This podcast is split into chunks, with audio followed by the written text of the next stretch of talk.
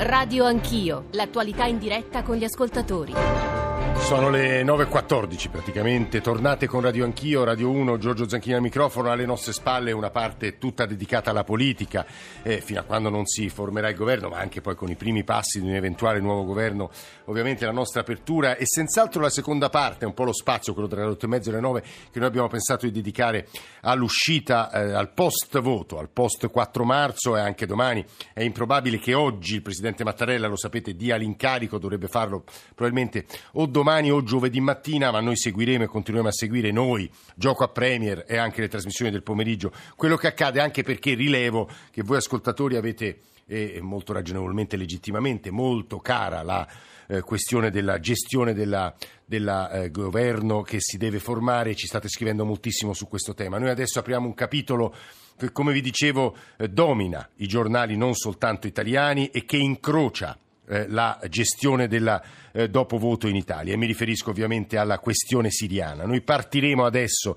dalle ultime notizie sulla Siria, sarà con noi il vice eh, ministro degli esteri eh, Amendola, sarà con noi Dennis Redmond e poi eh, a partire dalle nove e mezzo ci collegheremo con Strasburgo. Perché? Perché alle dieci è previsto di fronte alla eh, Parlamento europeo il discorso, è il quarto dei leader europei del presidente francese Macron, in cui dovrebbero essere toccati vari temi di eh, grande importanza per il futuro del continente, il futuro dell'Unione Europea ovviamente, i rapporti fra Unione Europea e Russia, la Brexit, eh, il tema delle relazioni eh, atlantiche e probabilmente Macron tornerà anche sulla questione siriana, visto che tra l'altro molti giornali stamane titolano proprio su questo, Siria, Russia, Francia, Francia, Stati Uniti. Ma partiamo dalle ultime notizie. Eh, prima di dare la parola a Maria Gianniti, che sta a Beirut, inviata del TG1, ma insomma è stata una vita qui al giornale radio e quindi ascolt- eh, insomma, la, la, sua voce vi suonerà molto familiare. I nostri riferimenti 335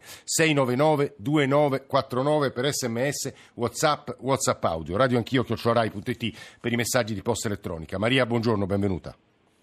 Buongiorno a te e a tutti gli ascoltatori. Proviamo a fare un po' il punto sulle novità. Io ne ho elencate alcune, magari sulle quali se vuoi tu puoi aggiungere dei dettagli, ma immagino che tu ne abbia altre da aggiungere. Lo scontro sulle ispezioni eh, degli emissari dell'OPAC a Duma, eh, periferia di Damasco, Trump che congela nuove sanzioni nei confronti della Russia, non c'è stato nessun nuovo raid e poi molti quotidiani, non soltanto italiani, stamane parlano del vero scontro sul campo e forse del futuro, cioè quello fra Israele e Iran. Maria.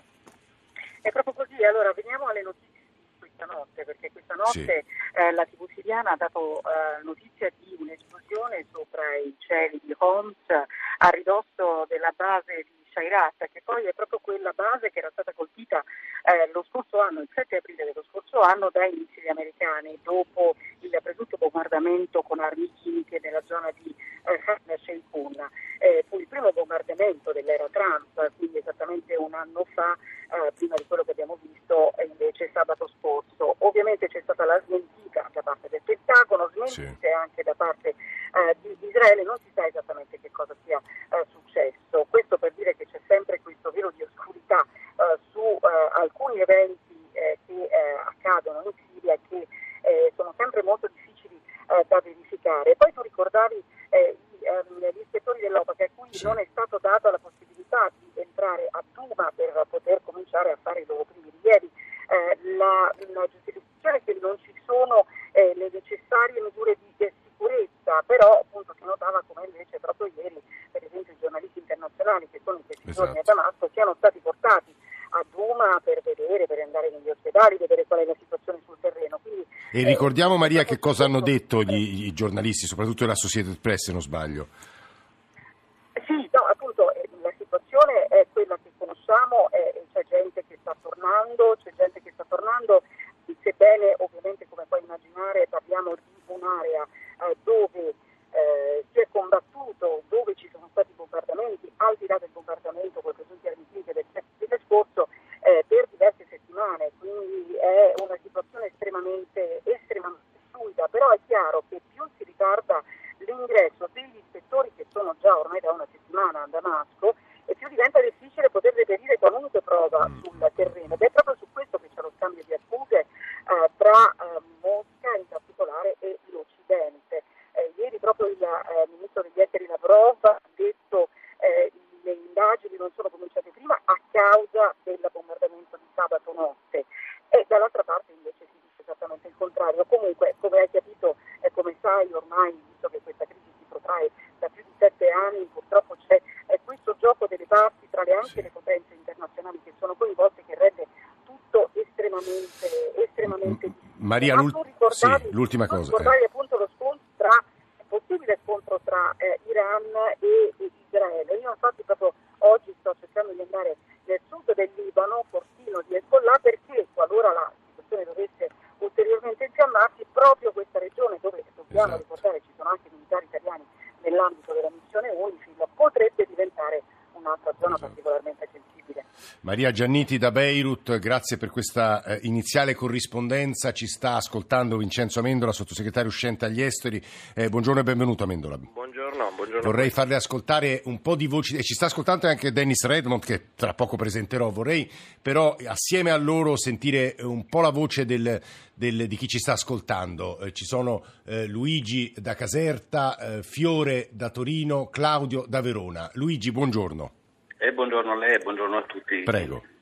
Beh, no, um, semplicemente il mio pensiero è quasi banale. Ho ascoltato Marcucci in televisione e mi è sembrato dalle sue parole di vedere, non dico una inversione a U da parte del PD, ma sicuramente un avvicinamento alle posizioni dei 5 Stelle.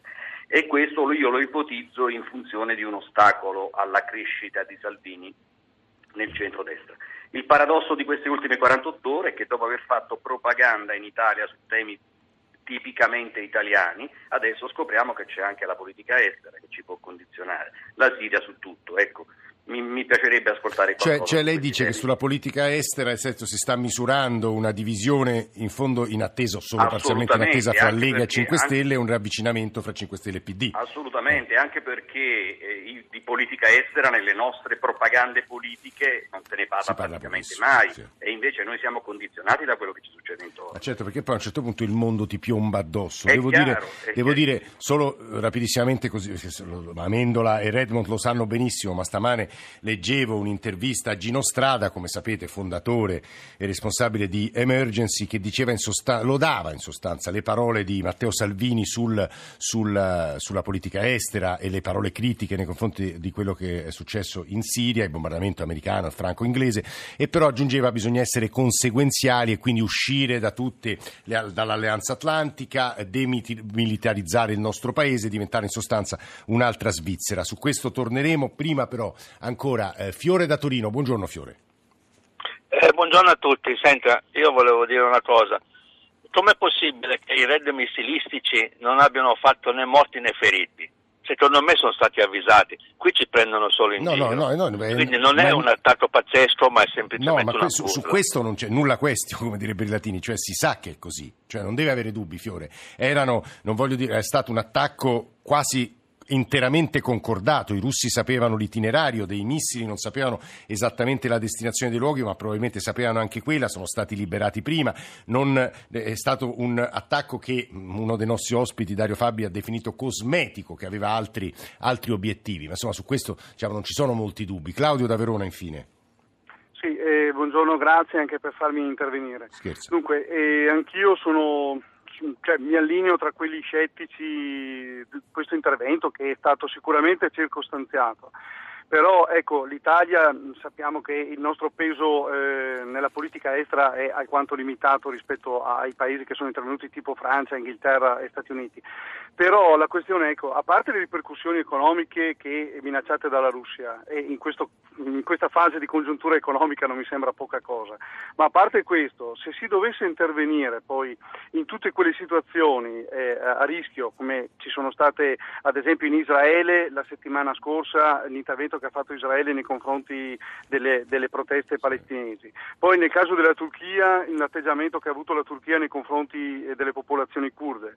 Non parliamo poi dei siti eh, di ricerca nucleare eh, in Iran eh, effettivamente il campo si estenderebbe alquanto insomma, nella, in questi interventi che dovrebbero essere operati dalle forze che comunque lo fanno sotto il loro stretto interesse. Sappiamo benissimo che Francia ed Inghilterra curano sì, sì, sì, uh, molto bene. Ecco, quello è la, il succo del mio ragionamento. No, Claudio, grazie. Aggiungo semplicemente giro eh, a Vincenzo Amendola che immagino eh, le avrà lette, quindi le conoscerà benissimo, alcune righe del pezzo di oggi di Angelo Panebianco, Corriere della Sera, il carattere di un paese nella politica eh, estera. Eh, in realtà mh, solo il tempo, ci sono un paio di passaggi interessanti, ecco, eh, che è il prima, sul primato della politica eh, estera. Possiamo osservare che sta operando potentemente anche nell'Italia di oggi e forse contribuirà a generare altri riallineamenti e si riferisce al mutamento di posizioni o alla conferma di alcune posizioni, soprattutto di Lega e Movimento 5 Stelle. Cosa c'entra, scrive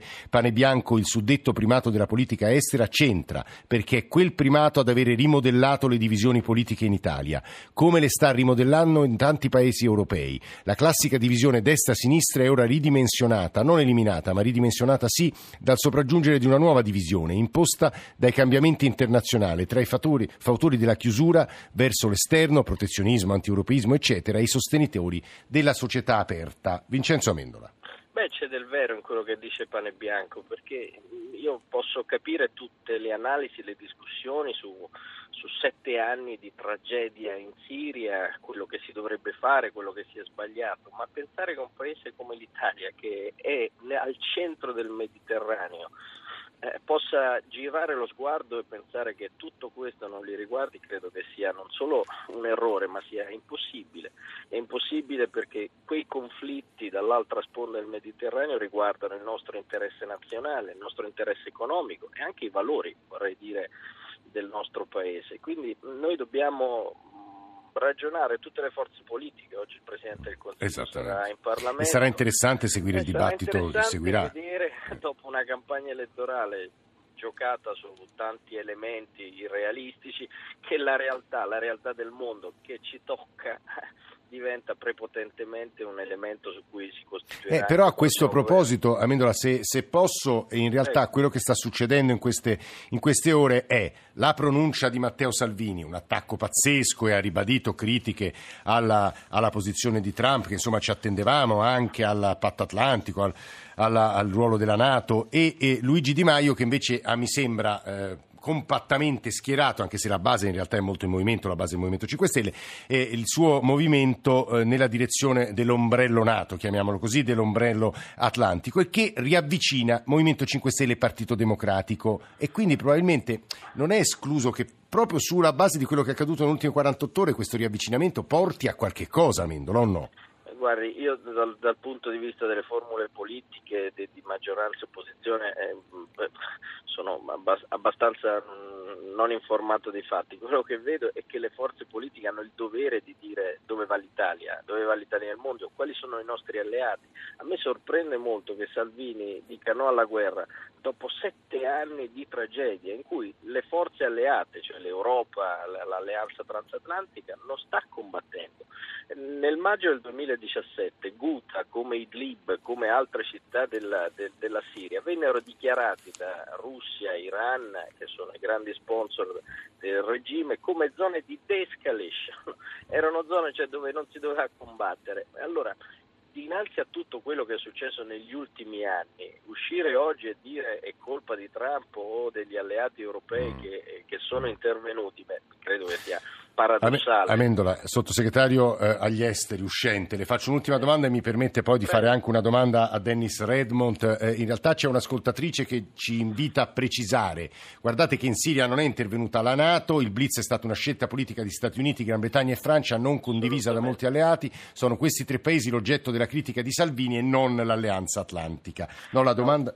Però, eh, però, siamo chiari, eh, l'Unione Europea ha una posizione che è da anni unitaria. Non a caso la settimana prossima ci sarà un altro vertice a Bruxelles il 24 e il 25 eh, ed è un'alleanza condivisa con i nostri alleati e abbiamo fatto di tutto negli ultimi anni per spingere la Federazione russa e l'Iran che sono i protettori sì. del regime di Bashar al-Assad di costringerli al negoziato politico, perché un negoziato politico è possibile. C'è una risoluzione delle Nazioni Unite votata nel 2015 che indica come arrivare a un negoziato e come, e come compierlo.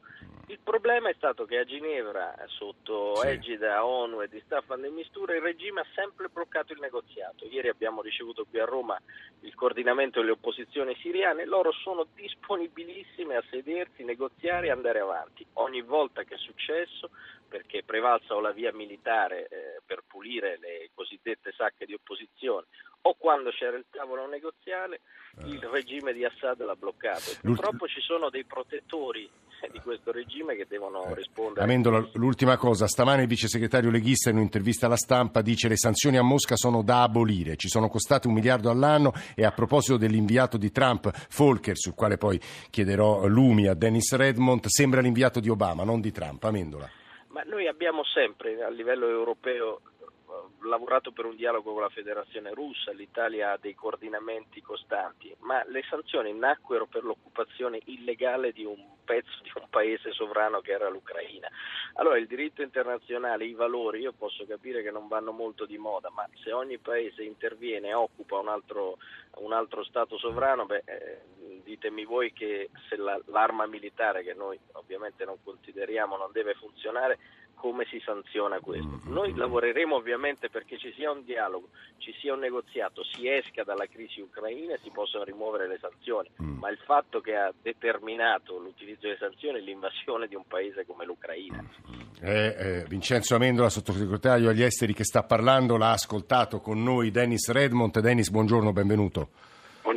Eh, responsabile comunicazione, media e sviluppo del Consiglio per le relazioni fra Italia e Stati Uniti. Credo sia interessante, eh, Redmond, eh, far capire a chi ci sta ascoltando credo anche l'ondivaghezza della posizione di Donald Trump eh, nei confronti della Russia. Eh, Kurt Volker, che è l'inviato eh, di Trump in Ucraina, ha detto, ha implorato quasi gli italiani a non togliere le sanzioni alla Russia. Avreste problemi con Bruxelles, sono sanzioni europee. Dennis Redmond.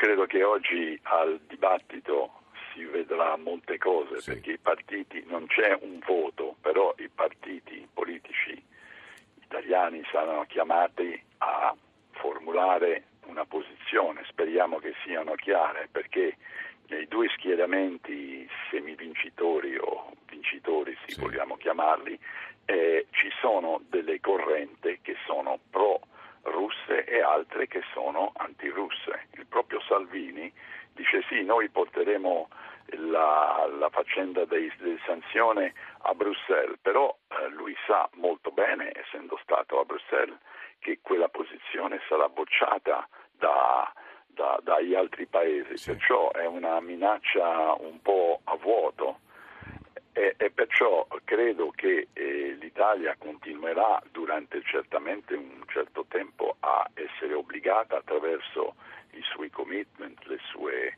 le sue alleanze tradizionali a continuare a, a, allinearsi con l'Europa e eh, ad essere diciamo, aperta l'alleato americano in relazione alle sanzioni, perché lì c'è stato per la prima volta in Europa un'invasione di un paese e perciò eh, si deve sedere e negoziare, però per il momento non c'è stato dall'altra parte. Redmond, preoccupa Washington la posizione eh, di Matteo Salvini e della Lega in un eventuale futuro governo che appunto veda la Lega o in una posizione di premiership, di guida o comunque... Eh, preoccupa loro come anche alcune sacche della del 5 Stelle, infatti c'è stato un interessamento diretto dall'ambasciata eh, ricevendo Salvini all'ambasciata per capire un po' meglio eh, la sua posizione e, e, e, dello stesso modo c'è una grande osservazione di quello che sta succedendo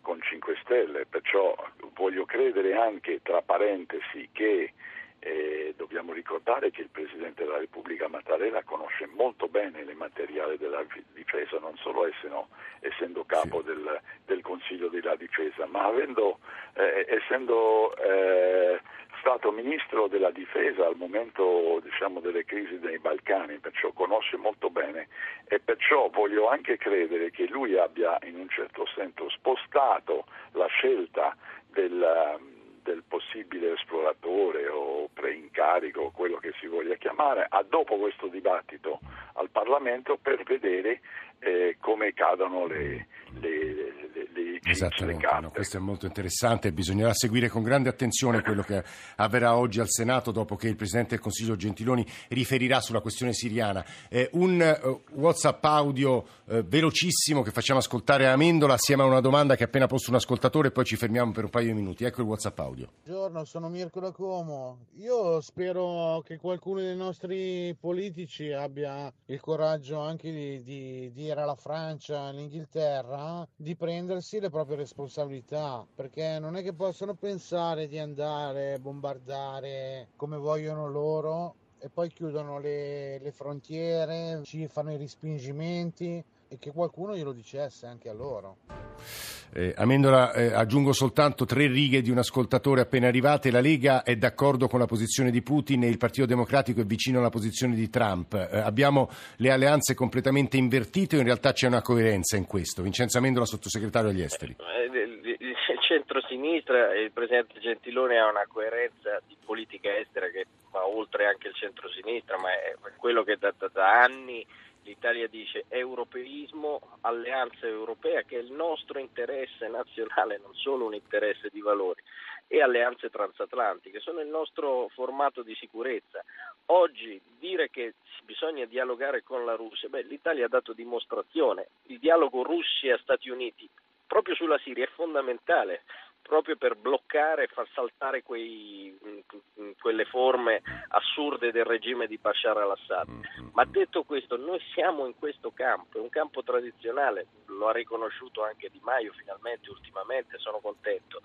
Dire che l'Italia fuori dalle alleanze si muove libera ehm, senza alcun punto di riferimento credo che non solo sia non molto intelligente, ma è fuori anche dalla storia della tradizione nostra repubblicana. Allora siamo un po' coerenti, nessuno vieta di discutere con la Russia con cui abbiamo un intenso scambio di, non solo di note ma di, di, di incontri. Sì. Quello che dobbiamo dire è che però nel nostro campo quello che abbiamo chiesto da tempo alla Federazione russa è di darci una mano per fermare i crimini del regime di Bashar al-Assad. Mm, mm, Vincenzo Amendola, grazie per essere stato con noi a Radio Anch'io, sottosegretario agli esteri, grazie anche a Dennis Redmond. Ci fermiamo due minuti e poi apriremo il nostro studio al Parlamento europeo a Strasburgo perché tra poco parlerà il presidente francese Macron su vari temi di grande importanza anche seppur forse implicitamente o lateralmente per le conseguenze che può avere sulla formazione del governo italiano. A tra poco. Rai Radio 1